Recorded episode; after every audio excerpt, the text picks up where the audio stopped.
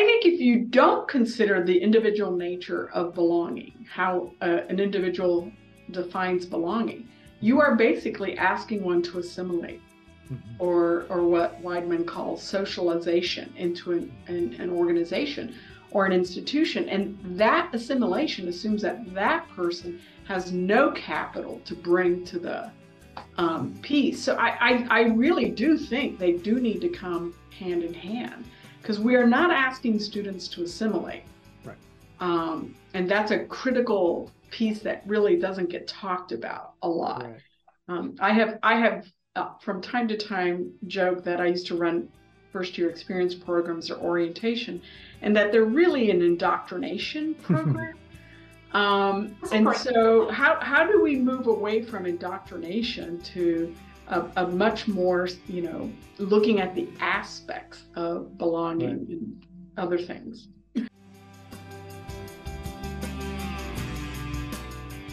Hello, and welcome to Student Affairs Now. I'm your host, Keith Edwards. Today, we're talking about college students' sense of belonging. We have one of the editors and two contributing authors from the new book, The Impact of the Sense of Belonging in College Implications for Student Persistence, Retention, and Success. Thanks to each of you for being here today. I'm so excited to learn from you. Student Affairs Now is the premier podcast and online learning community for thousands of us who work in, alongside, or adjacent to the field of higher education and student affairs. We release new episodes every week on Wednesdays. Find details about this episode or browse the archives at studentaffairsnow.com. This episode is brought to you by Stylus that published the book. Visit styluspub.com and use their promo code SANOW for 30% off and free shipping. This episode is also sponsored by Vector Solutions, formerly Everfi, the trusted partner for 2,000 and more colleges and universities. Vector Solutions is the standard of care for student safety, well being, and inclusion. As I mentioned, I'm your host, Keith Edwards. My pronouns are he, him, his. I'm a speaker, consultant, and coach, and you can find out more about me at keithedwards.com. I'm broadcasting from Minneapolis, Minnesota, at the intersections of the ancestral homelands of the Dakota and the Ojibwe peoples. Now, let's get to the conversation. I'm so grateful for all of you for joining us today. Uh, Erin, let's kick it off with you. Tell us a little bit about you. Um, go ahead. Sure, and thank you so much for having us today and, and hosting this um, podcast about this topic. Um, I'm Erin Bentrim, and I'm a senior education and training specialist at Anthology Inc. My background has been on higher ed campuses for about 25 years before I made the move over to a higher ed adjacent role. Mm-hmm. Um, primarily the last 15 years, I've been in student affairs assessment, and prior to that, institutional research institutional effectiveness. So kind of all over. I've also um, been on faculty. And so this has been a great, great work that uh, we have enjoyed doing.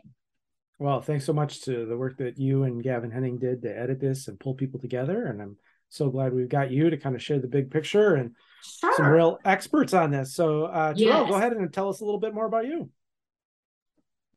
Sure thing. Thanks, Keith. And I echo the sentiments of Erin. Thank you for the opportunity to come on the podcast and talk about a really important topic, I think, at a crucial time. Mm-hmm. Um, and hello to everyone who will listen and watch. I'm Terrell Strayhorn professor of higher education and women, gender, sexuality studies at Illinois State University, um, and excited to be with this panel of speakers today talking about a topic that has been sort of center of my research agenda for a little bit of a decade now. Um, previously, I've served on the faculty at the University of Tennessee, Knoxville, the Ohio State University, Lemoyne College, and most recently as provost and senior vice president of academic affairs at Virginia Union University. And so um, I look forward to sharing some insights that I think come from the chapter, um, as well as some of the work that I've been doing as director of the Center for the Study of Historically Black Colleges and Universities. Glad to be here. Awesome. So glad you're here. And Vasti, tell us more about you. Thank you. Uh, for those of you who don't know me, I'm Vasti Torres, and I go by she, her, and ella because I am of my native language is Spanish. Um, I'm currently the executive direct, uh, executive associate dean for the School of Education, and I'm a professor in educational leadership and policy studies at Indiana University. Awesome. Well, I, am so glad all of you are here, and I think uh, as we were talking before, in my work, I'm hearing so many campuses really wanting to center belonging in their efforts uh, with students and helping students learn and centering belonging. And then we get about five minutes into that conversation, then the heads tilt and they go, "What do we mean by that? What is what does that really mean? What is the nuance of that?" And so I'm so excited. I think uh, Erin and Gavin were prescient in sort of getting this out, starting this project at a time uh, before uh, it was really center stage. And I know many of you have been thinking and writing and researching about this for a long time. So, Erin, why don't you tell us a little bit about why you pursued this project, you and Gavin, and the folks you brought together, and what you learned through the process? Sure. Um, I think that's a great question as we were kind of chatting earlier. So, where I want to start is to give us some environmental context for this. Um, so, if you think about, about a few data points related to birth rates, in the US, college enrollment trends, and retention, persistence, and graduation rates, uh, we, we know those are lower than we would hope. So Pew Research Foundation says that birth rates were already at an all-time low before the pandemic. There was some anticipation of uh, an anticipated baby boom arising from the, the, pandemic, but actually birth rates dropped around 4%. So, you know, again, thinking about those college enrollment trends, mm-hmm. uh, 2003 to 2017, there was an undergraduate enrollment increase by 17%. What we're predicting now is 2017 to 2028 undergraduate enrollment will have an increase of only 2%. And when you think about that, those projections were reported in 2017, which is five years ago, and we're we're in a in a different world now. A few uh, things have changed. Yeah. Yes, just a few. So 30% of students drop out before their sophomore year, 62% graduate within six years. So, with that in mind, it's no wonder that colleges and universities have begun to frame discussion around student success in new ways. So, um, I noticed on my campus before I joined anthology, I was on a campus lots of meetings, sense of belonging. What do we do? How do we get students, you know, to stay and succeed? But there was never, again, it was that kind of lack of agreement on how to define it, how to measure it. And the limited research investigating sense of belonging was kind of scattered all over. We found Terrell's work, you know, and so that kind of got us thinking about that. But um, there was lots of confusion about sense of belonging is engagement. It's the mm-hmm. same thing as involvement. So I, you know, that's again to hear Terrell talk about that. Mm-hmm. Um, so uh, Gavin and I just kind of chatted, and I said, "Hey, what are you hearing on your campus? Because we don't seem to be arriving. We're just talking and talking and talking." I said, "What do you think?" And so we decided just to, well, why don't we pull this together? There's mm-hmm. not a, you know, a compendium of research. So let's kind of pull together maybe that first volume, that first work of everything that's out there. So we wanted to, our intention and vision was to bring together the research and address what sense of belonging is, what it looks like, and how it impacts student success. Mm-hmm. One interesting point, Keith, is we put out the call for authors in April of 2020. So yes. So folks we, said, I've got all this free time to write. Yeah, well, no, actually, we had been working and planning, and we put the call out, and then we were like, okay, what does this mean for this book? What does the hmm. pandemic mean for sense of belonging? So I am delighted to say that I think that this book and the author's work has become an even more valuable tool for educators as a mm-hmm. result of the pandemic and the shift to new teaching modalities and closed down campuses. So mm-hmm. I think there was a, a, positive impact. What I have learned, I've learned so much, and mm-hmm. I enjoyed one of the thrills of being the editor is you get to read all these incredible authors and their body of work and their research and the mm-hmm. different and you know it brings up so many different things in your mind I think I was surprised. I knew it was a complex topic, but the depth and complexity mm-hmm. of it, I, I was surprised by that. I learned a lot about that. And then another thing that was really gave me some food for thought is the neuroscience, the cognitive neuroscience around sense of belonging and what that looks like in the brain. Um, and so there's, you know, a chapter about that in the book too. So those are kind of the things that I were big overarching points about what I learned. Mm-hmm. I really appreciate about that. And I know you've got a copy of the book, so please show it off. Yes. Show it off for us. And Here there's some real uh, good thought. Little, yep. yeah, yeah well used. Well it's used. very well used and little notes. And because there's so much in it, I keep going back and looking at different things in different chapters. So it's right. it's a great resource. And uh, just for folks who may be interested, there's some good thought pieces, um, which is I think a lot of what we're going to explore. There's some research pieces, and then there's also some little practical vignettes, so yes. little little mm-hmm. snippets of practitioners and how they've used it that are very brief, very short, and I think really helpful for the for those who want to help transition the theory and the research into practice. Yeah, that was one of the sections of the book. So we did uh, three sections: uh, theories and foundations with part one, mm-hmm. then sense of belonging across student populations, and then implications and applications. So we decided to organize it in in that fashion. Great, great. Well, I think chapter two, if I'm going from my memory, is Terrell's chapter, um, talking about um, your research and sort of uh, not just your research, but also your long term research and study of this and the evolution of this. Um, in one of the opening chapters, you distinguish between the often conflated terms of engagement. Involvement and belonging. And so i sort of think about those as kind of often being braided together and maybe you can help us unbraid those um, engagement involvement and belonging.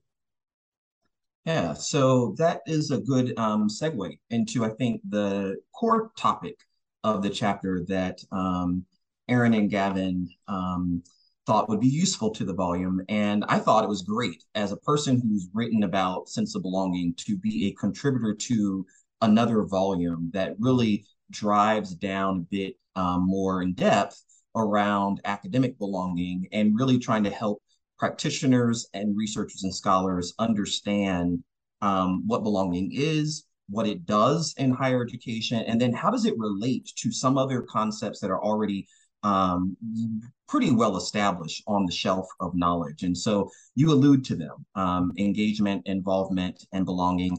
This was my second or third time being able to sort of take a perspective on this matter because, um, in fact, when I wrote the second edition to my belonging book, the editors at Routledge asked for that kind of chapter that would deal with this. And it turns out Lisa Wolf-Wendel, our colleague at the University of Kansas, um, wrote a piece um, about this tangled web of terms and, um, you know, offered a perspective on whether or not they are synonyms and similar. Are they correlates of one another, or are they, in fact, um, you know, pretty unrelated um, in some ways? And so, in short, in the chapter, I talk about the fact that we know, much like Erin and Gavin set up in the introductory chapter, that um, students face all sorts of challenges in college, and those challenges were only exacerbated by the global pandemic and um, the historic uh, racial reconciliation that we witnessed in society over the past couple of years. Uh, and so, because of those forces, we've observed declining trends in terms of students' enrollment, students matriculation, students retention, and persistence. All right. So the question becomes, what causes that other than global pandemic, Black Lives Matter, and the other um, mm-hmm. forces? And we've known for a long time that students either stay or leave college because of support, lack of support, or because of the presence of um, useful mm-hmm. um, support for them. And we have a whole lot of research across different racial and ethnic groups about the important role that parents play in families and communities, but also um, the role that faculty, staff, student affairs administrators play. in this as well. And so we know that for students to be successful, they must establish supportive relationships with others on campus. And there's a pretty widespread um, literature about that. And be involved in clubs and organizations connected with um, personnel in meaningful ways and also feel important to the group. Well, in many senses, those three um, sentiments um, sort of connect very closely to these three concepts. So, in short, in the chapter, I talk about um, it is essential for students to connect with others in college. That's involvement, um, and we'll talk about that in a second. Um, that it's not up to the student though, and I listen. I mean, when I first started writing about it, I didn't do this very well. Um, I, I talked a lot about belonging at the individual level, um, and and found myself really drawn to trying to understand students' perceptions and their feelings and the meaning that they make. Whether I was using quantitative or qualitative data, I was really trying to see through the student's lens. But the problem with um, only focusing there is that many institutions then think it's up to the students to find a sense of belonging. Um, and we've known actually for a long time, and Vasti is at Indiana University. There's a Center for Post-Secondary Research there, was led by George Kuh. There's a lot of research that's come out of that center that's helped us understand the importance of engagement. Engagement is related to this concept of involvement, the uh, psychological and physical energy that students devote to their college experience, but it mm-hmm. also underscores the important role that institutions have in fostering the conditions that compel students to be involved in that way that's equitable and appropriate and safe and secure, right? So that's engagement.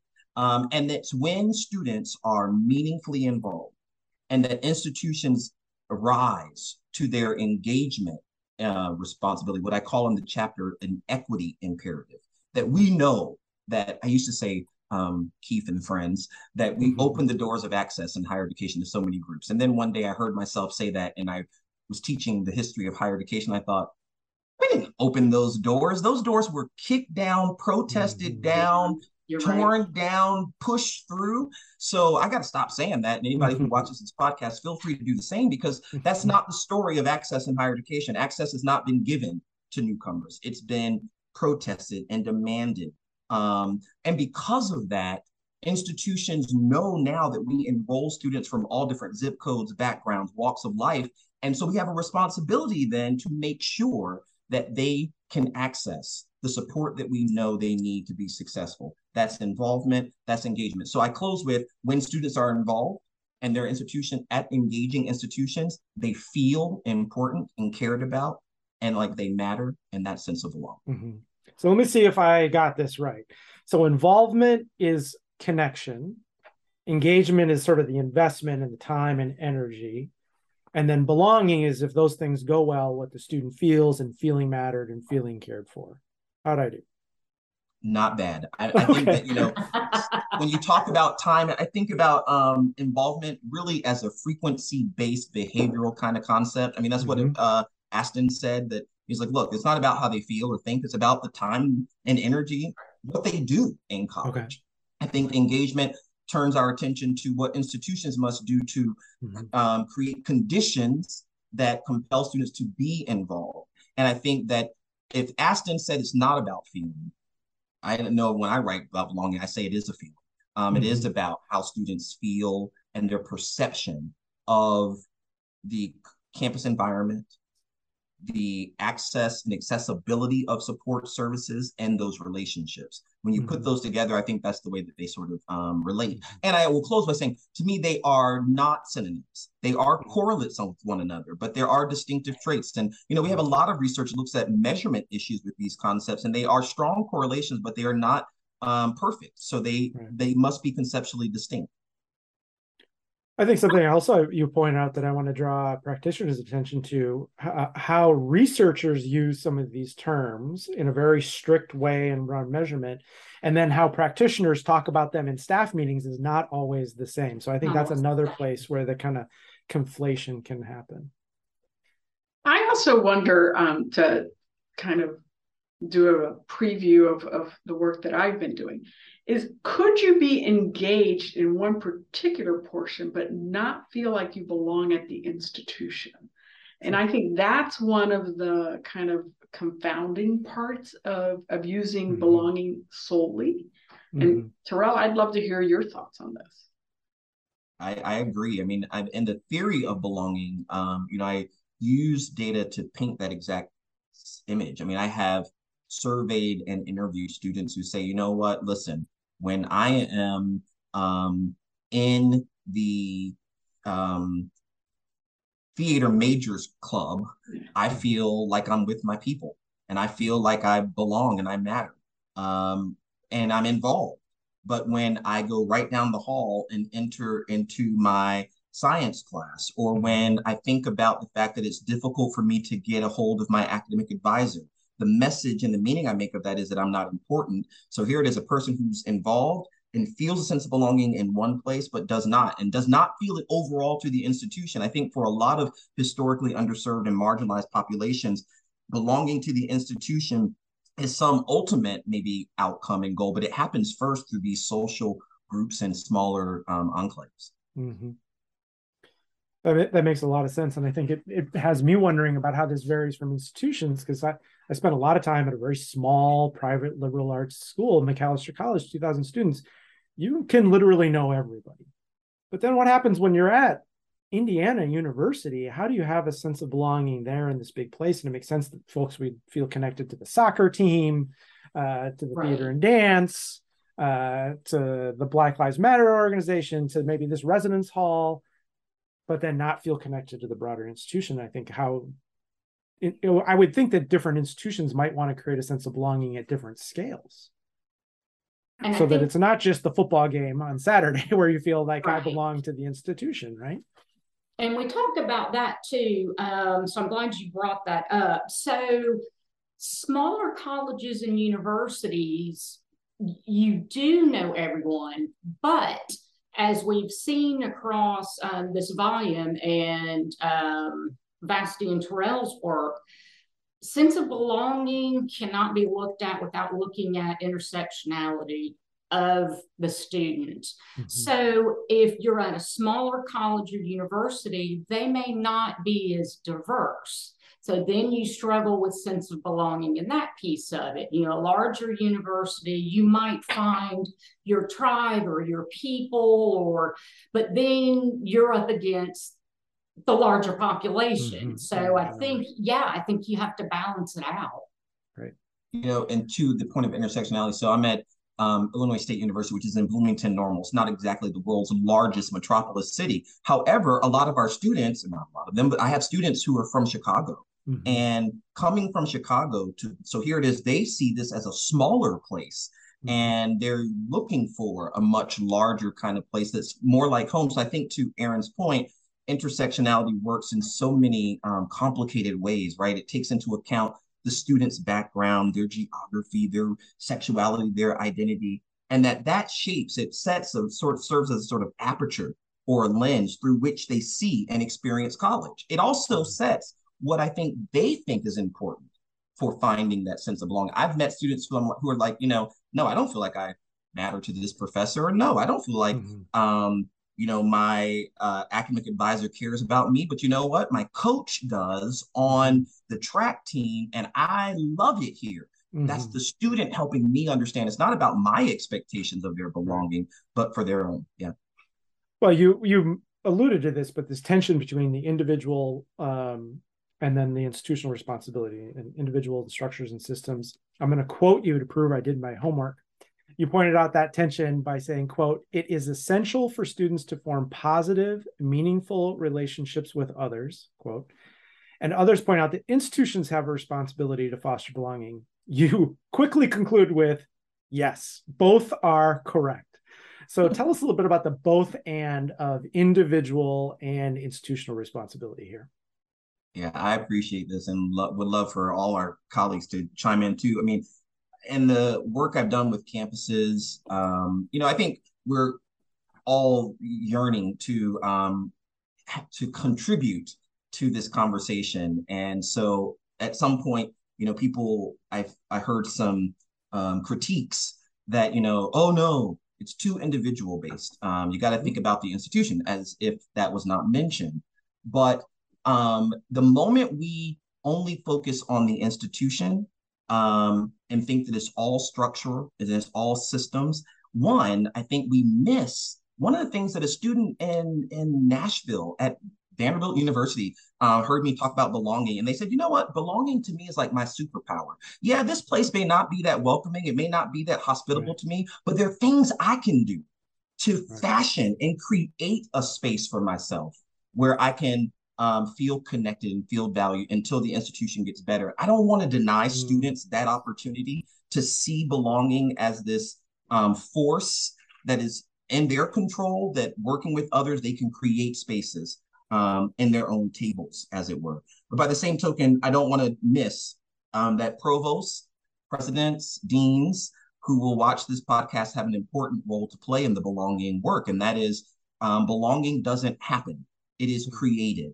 And we mm-hmm. created in higher education through our policies, our procedures, our processes, our personnel. It's hard to tell students they belong at a place when they don't see themselves reflected in the faculty, and staff, the senior administration. Um, they don't see opportunities for people like them to advance in the institution. It's also true that you know right now it's hard to feel like you belong when you don't know um, what the degree requirements are and how long it will take you and what support is available. So when we as academic leaders, I love doing this as a provost, really thinking about belonging applied to my practice and how can we simplify our processes? How can we make this journey for students seamless? How can we anticipate their needs and offer support, not wait for them to come and find it? Mm-hmm. Um, but you know, being successful in college should not be a research project. It shouldn't mm-hmm. require students to have to, you know, get an IRB form uh, filled out and figure out how do I access my degree audit and what the hell is a degree? I mean, heck is a degree audit and mm-hmm. um, how many credits are required and what's a prerequisite? We ought to use what we know to make this um, experience more humanizing, more manageable, more efficient, more productive. And I think when we do that through our strategic work in those areas, we're constructing and mm-hmm. building belonging. And that's the institution responsibility that really tracks pretty well, I think, on George's yeah. George Kuh's earlier comments about engagement. And I was the visual I have is removing obstacles taking the, where where are the students bumping into obstacles, removing those so that things are easier. Whether they don't know what a prerequisite is, they don't know what they are, uh, they don't know where this office is, um, all of those things. I, I also, oh, go ahead, Erin. Oh, I, I was going to say, and I think oftentimes where I like to think about the institution having a responsibility is that for many years we have looked at students from a deficit model. If you don't mm-hmm. know where your academic advisor is, well, that's on you because you didn't pay attention in orientation, as opposed to saying, hey, maybe there's another way we can create this so more mm-hmm. students are aware. They're more aware of services on campus. So I think, um, and again, I like what Terrell says, you have to create it because I think being involved and engaged is necessary, but not necess- but not sufficient for student mm-hmm. success. Mm-hmm. Um, so I do think that institutions have. Um, I think this might be a game changer for them if they add sense of belonging into their mix and shift, do a paradigm shift on what they're doing on campuses for our students. That you know that that could be a game changer and really impact student success positively. So, I, at, at the risk of sounding like I disagree with my colleagues, which I actually don't. Oh, I love it. I love it. Hey, I'd love to hear. I actually don't. I, I, I think if you don't consider the individual nature of belonging, how uh, an individual defines belonging, you are basically asking one to assimilate. Mm-hmm. Or, or what Weidman calls socialization into an, an, an organization, or an institution. And that assimilation assumes that that person has no capital to bring to the um, mm-hmm. piece. So I, I, I really do think they do need to come hand in hand because we are not asking students to assimilate. Right. Um, and that's a critical piece that really doesn't get talked about a lot. Right. Um, I have I have uh, from time to time joke that I used to run first year experience programs or orientation, and that they're really an indoctrination program. um, and so, how how do we move away from indoctrination to a, a, much more, you know, looking at the aspects of belonging right. and other things? Well, I'm so glad you brought that up because uh, Brene Brown talks about the difference between belonging and fitting in and fitting in is what you're describing this assimilation or i have to be like everybody else i have right. to talk like everybody else i have to wear the same clothes everybody else wears that's fitting in whereas belonging is who you are is accepted and you feel valued and you feel mattered and, and all of that so just as uh, you are as well I mean, just as you are right. have no um, there's no transaction required in order right. for a student now there's transactions for us as an institution to get to know our students so i love what Vasti set up there for everyone who will watch the podcast and works in orientation programs i think when we start to really think about belonging applied to orientation i mean i've seen some really exciting um, work at you know several institutions two year and four year where they're spending more time getting to know students and building community and helping students learn how to navigate the institution. It's not indoctrination, it's really about a sense of membership and helping the student understand what does that even mean. But the institution's also open to learning some things about itself that I think gets back to um, what you were saying earlier, Keith, and that is as we think about um, belonging, that it really is, um, you know, about removing barriers. Mm. And I always say it's, there's a part of belonging that's destructive right? Mm-hmm. We got to identify barriers and remove them. And we've mm-hmm. built them. We've built process walls and yes. deadline walls and all sorts of walls that get in the way of students' success. But it's yeah. not just destructive and kicking down those walls, although that's important. It's also constructive, and that is starting to build the kind of innovative orientation programs that Vasti's talking about and other kinds of on ramps that support students through their journey. Well, uh, two favorite quotes so far for me is belonging is my superpower from that student that Terrell mentioned, and engagement and involvement is necessary but may not be sufficient uh, from Erin. Uh, Vasti, let's let's turn to you. Your chapter is about uh, transfer students specifically, but you open with some important distinctions between different approaches to belonging. You mentioned integration from Tinto, person environment fit, and fundamental human need from Terrell Strayhorn, help us understand these differing perspectives more and um, and your thoughts, your your your perspective on these. Yeah. Well, I, I will say that to understand my perspective, you have to understand some things about my past and my experiences. So I was a transfer student. And so mm-hmm. I'm very aware that my experience as a transfer student was drastically different than the students who were starting in their first year. And I did mm-hmm. attend a small liberal arts college. So I did know all 2,000 mm-hmm. people by the end, mm-hmm. anyway. Mm-hmm. Um, the second piece is that I've done research at urban universities. And the, the commuter nature and sort of the, the way things interact with the environment at urban universities is very different than much of the research that is so focused on residential full time traditional age students. So sure. that's a piece that also entered in this. And, and, the final thing is I do a fair amount of work with community colleges, especially through Achieving the Dream and other community college initiatives. And community college environment is seldom mentioned when we're talking about um, sort of developmental, uh, looking at belonging and develop, developing that. Now, what that means is that as, as a person who tends to connect 52 million dots at the mm. same time, we were looking at support, validation, socialization, integration, belonging, mattering, and community. All these things have a synergistic relationship, or as Terrell said, correlated, mm-hmm. um, but they're actually treated as very separate constructs, which is really kind of um, difficult when you're looking at students who are marginalized in one way or another. So what what all these things kind of mean is that we have to recognize that environment and the culture slash identity of a student influences how they see belonging. Mm-hmm. There's not a one size fits all. Um, as I mentioned before, this may look like we have to look at each student individually, but it's about sort of creating environments that are inclusive and um, provide multiple opportunities. And the final thing is that we have to recognize that some students come to class and leave. Mm-hmm. And that's all they do. That mm-hmm. is their general college experience. So, how do we begin to look at this growing population of commuter students? Um, and if you look at the data, the majority of students of color begin at a community college, which is a commuter, tend to be a commuter mm-hmm. type environment.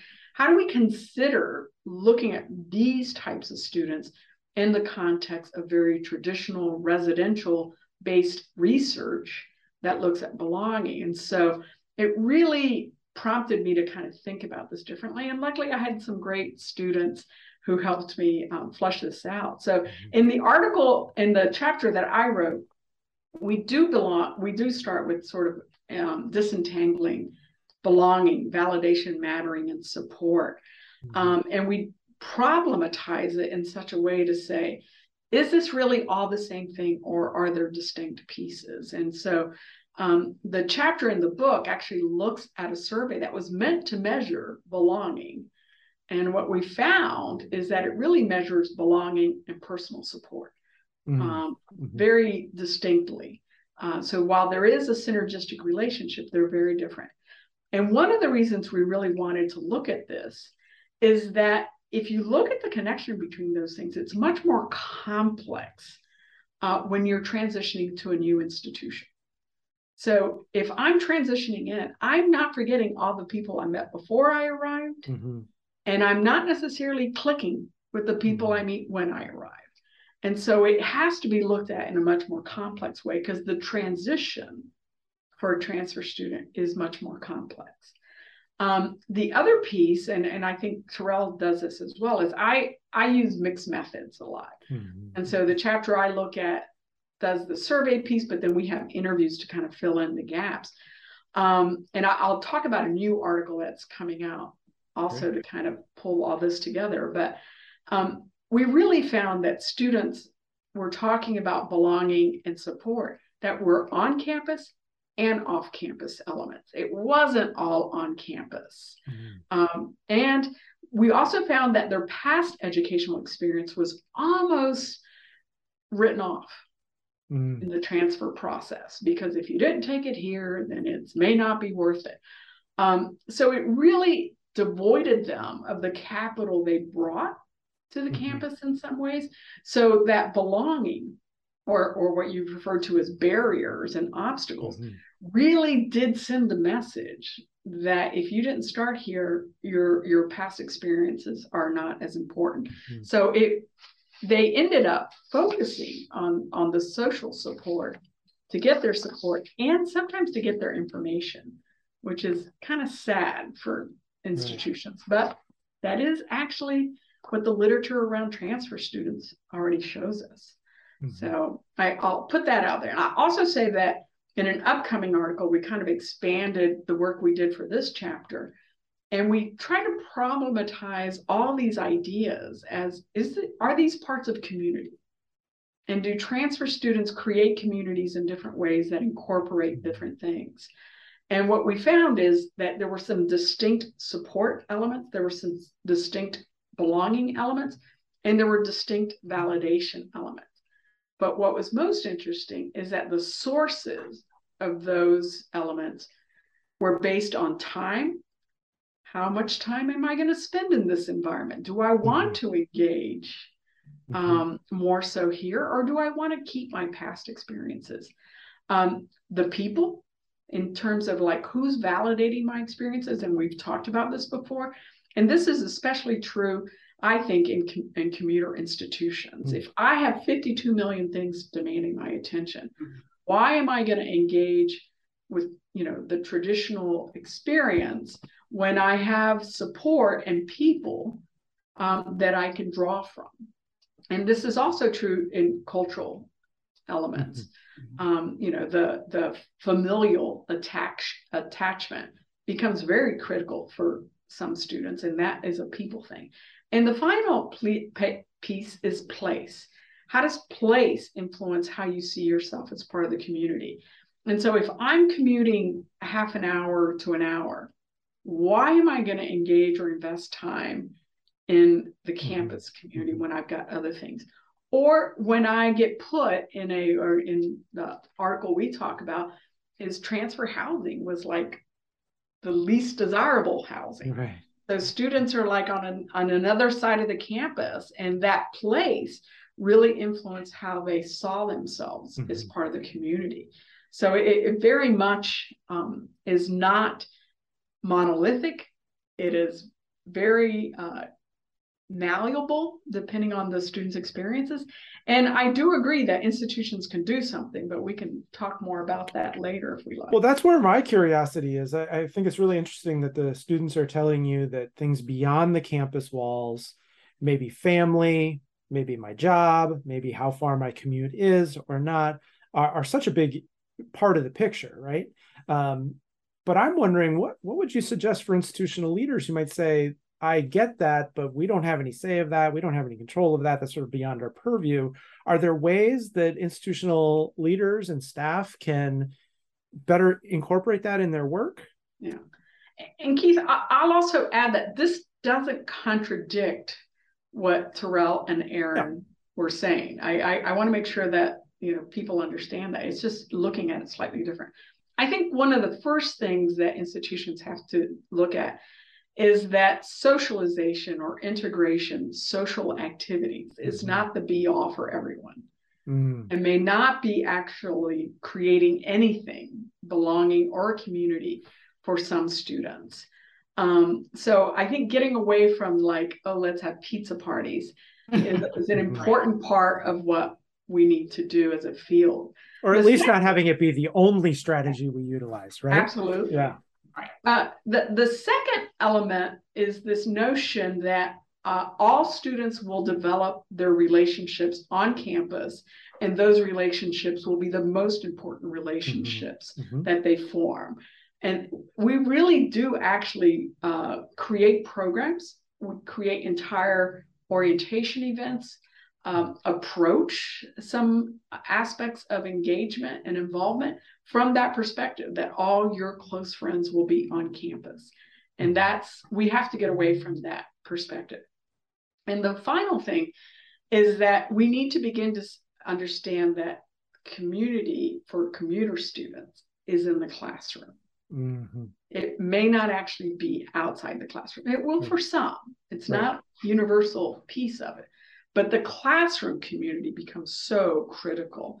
And, and frankly, I, it's, it's already been mentioned removing structural barriers and creating connections is important, but it doesn't have to be done in social or assuming that it, all your connections are on campus. Yeah.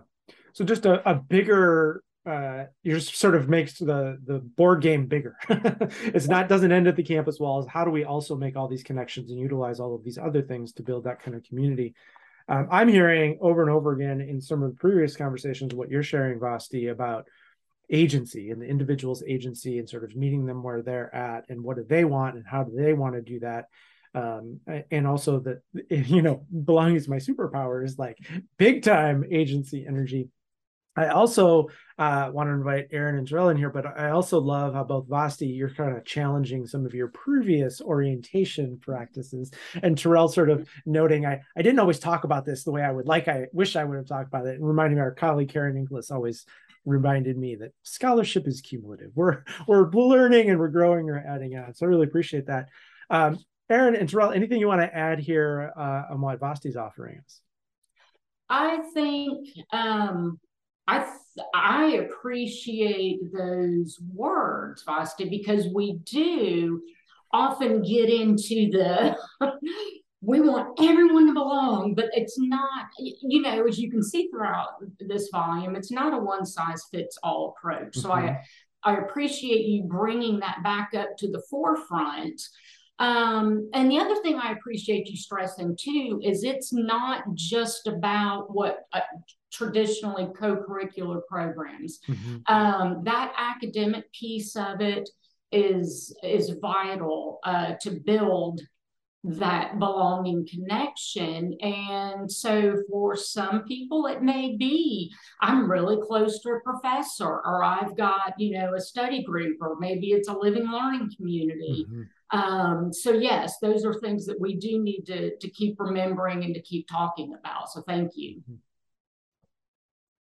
I think one thing that um, resonates with what you were sharing, uh, Vasti, and I sort of allude to this in both this chapter and some other writing is um, one, and I appreciate the point about salience, belonging salience. So, you know, one of the questions that we don't ask enough in higher education is, you know, what matters to the student and where do you want to belong and where are you mm-hmm. striving to gain a sense of connection and membership and if we had asked this a decade ago we would have learned that for transfer students for many of our first generation students our working and commuter students listen single moms single dads military mm-hmm. vets um, who come back to school they're not looking to necessarily feel a strong sense of belonging in the SGA. No slam to the SGA. I was a member of the SGA at UVA, but you know, it worked for me, but it won't work for all.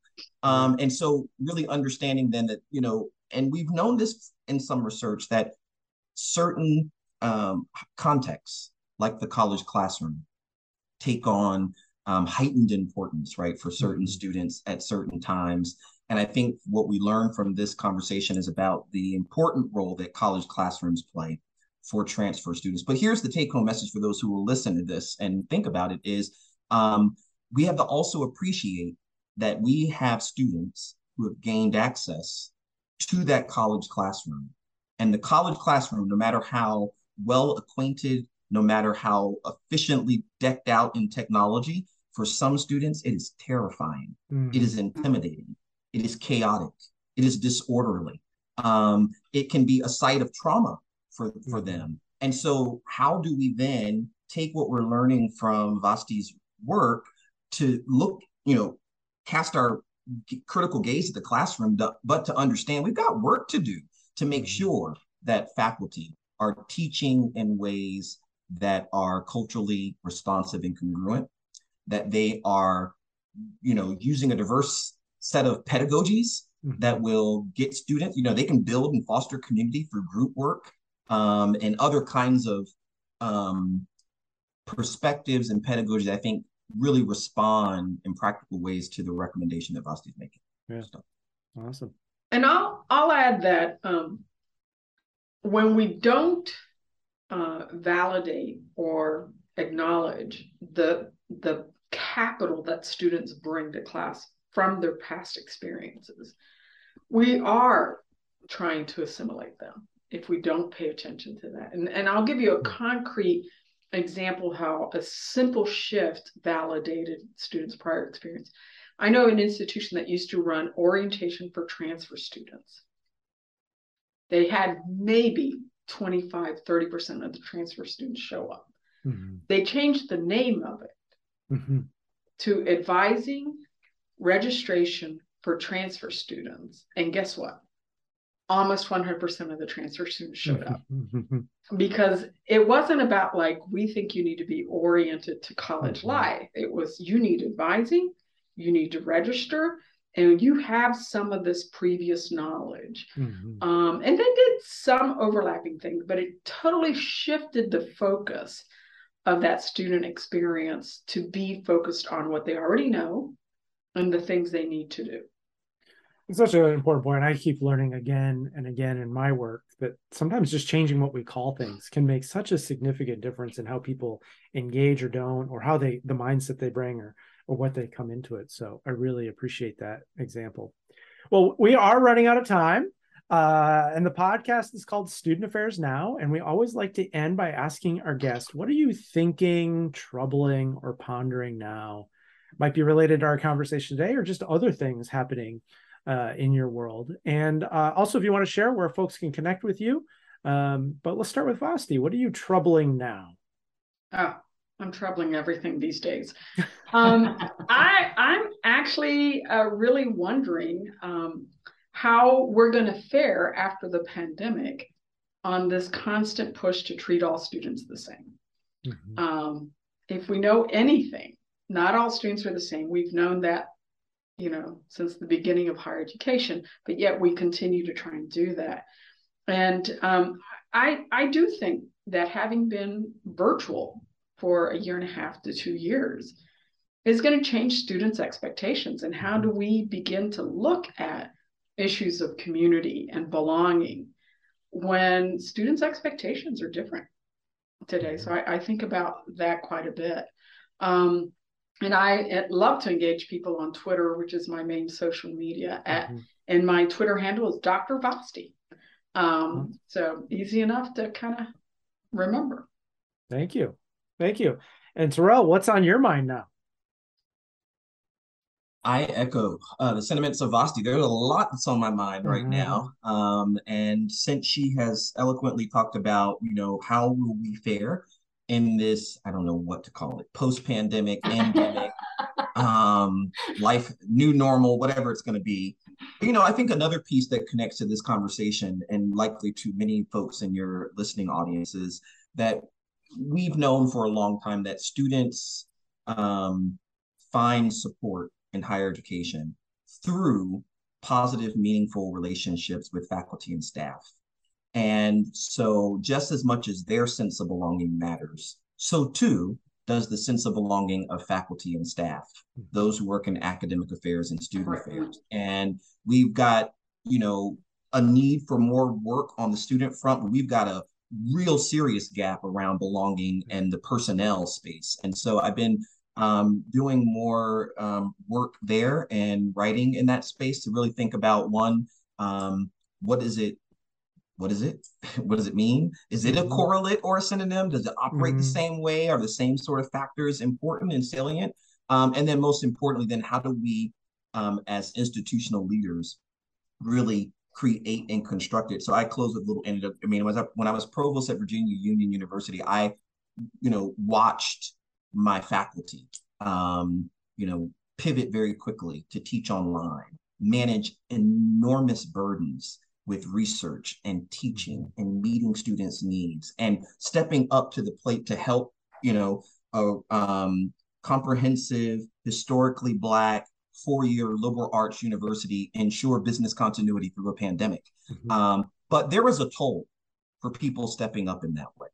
And as we make our way into long-term planning sustainability, I don't know, endemic, pandemic, new normal, the question becomes how do we um, signal to faculty and staff that they matter, mm-hmm. that they're they belong, at a time, not at our institution, but at lots of corporations, you know, at a time where we refer to people as non-essential workers. Mm-hmm. And that language, I mean, Vasti's nailed it. Language matters. Words wound. And so we're going to be responsible in higher ed and corporate America for those words and labels. Um, and I don't think we've yet seen or witnessed what will happen. So anyway, I'm thinking about those things, write about those things, invite others to think about it. And the best way to connect is on social media. I am TL Strayhorn on all things. Awesome. Thank you. And Erin, what are you troubling now? You did this great project, two years in the making. It's come out. People can buy it now. What are you troubling now? So let me tell you what I'm pondering and, and, and troubling about. And I think Terrell and, and Vasti both hit on these things. Mm-hmm. So this this is kind of perfect, perfect timing. Um, when we think about I feel like we're we're finally trying to get a good grasp and a good handle, a sense of belonging on campus. What about off-campus environmental context? Mm-hmm. What about uh, social justice and social activism? Um, so, you know, in under future directions and implications, one thing I close the book on is is there a darker side to sense of belonging? Hmm. What happens when, when, and if that sense of belonging results in negative behaviors and consequences? Um, and I think a lot of that has come up for me over, you know, the the last several years with our, you know, our current environment. How, what does that look like? How do we shift that? How do we I don't know. I'm, it's just something I'm really thinking about. At sense of belonging at what cost is mm-hmm. something that Kristen Renn talks about in the mm-hmm. foreword. So I think I'm just again, I'm just kind of pondering what what are some other aspects of this that we need to investigate. Um, so yeah, I also um, have been pondering that. And if people want to connect, I would love to hear more discussion around that. I am primarily LinkedIn or email, ebentrim at anthology.com and Dr. Erin Bentrim on LinkedIn. Awesome. Well, thanks to all three of you for your great thinking and contributions and for sharing that with our guests here today. This has been terrific. Um, and thanks also to our sponsors of today's episode, Stylus and Vector Solutions. Uh, Stylus is proud to be the sponsor for Student Affairs Now podcast. You can browse their student affairs, diversity, and professional development titles at styluspub.com. You can always use promo code SA Now for 30% off all their books, including this one, and free shipping. You can also find Stylus on Facebook, YouTube, Instagram, LinkedIn, and Twitter at Stylus Pub. And Vector Solutions, how will your institution rise to reach today's socially conscious generation? These students report commitments to safety, well being, and inclusion are as important as academic rigor when selecting a college. It's time to reimagine the work of student affairs as an investment, not an expense. For over 20 years, Vector Solutions, which now includes the Campus Prevention Network, formerly Everfi, has been the partner of choice for 2,000 and more colleges and universities and national organizations. With nine efficacy studies behind their courses, you can trust and have full confidence that you're using the standard of care for student safety, well-being, and inclusion. Transform the future of your institution and the community you serve. Learn more at vectorsolutions.com slash student affairs now. Huge shout out to our producer, Nat Ambrosi, who does all the work behind the scenes to make us look and sound good. And if you're listening today and not already receiving our weekly newsletter, please visit our website at studentaffairsnow.com and scroll to the bottom of the homepage to add your email to our MailChimp list. While you're there, check out our archives. I'm Keith Edwards. Thanks again to the fabulous guests today and everyone who is watching and listening. Please make it a great week. Thank you all.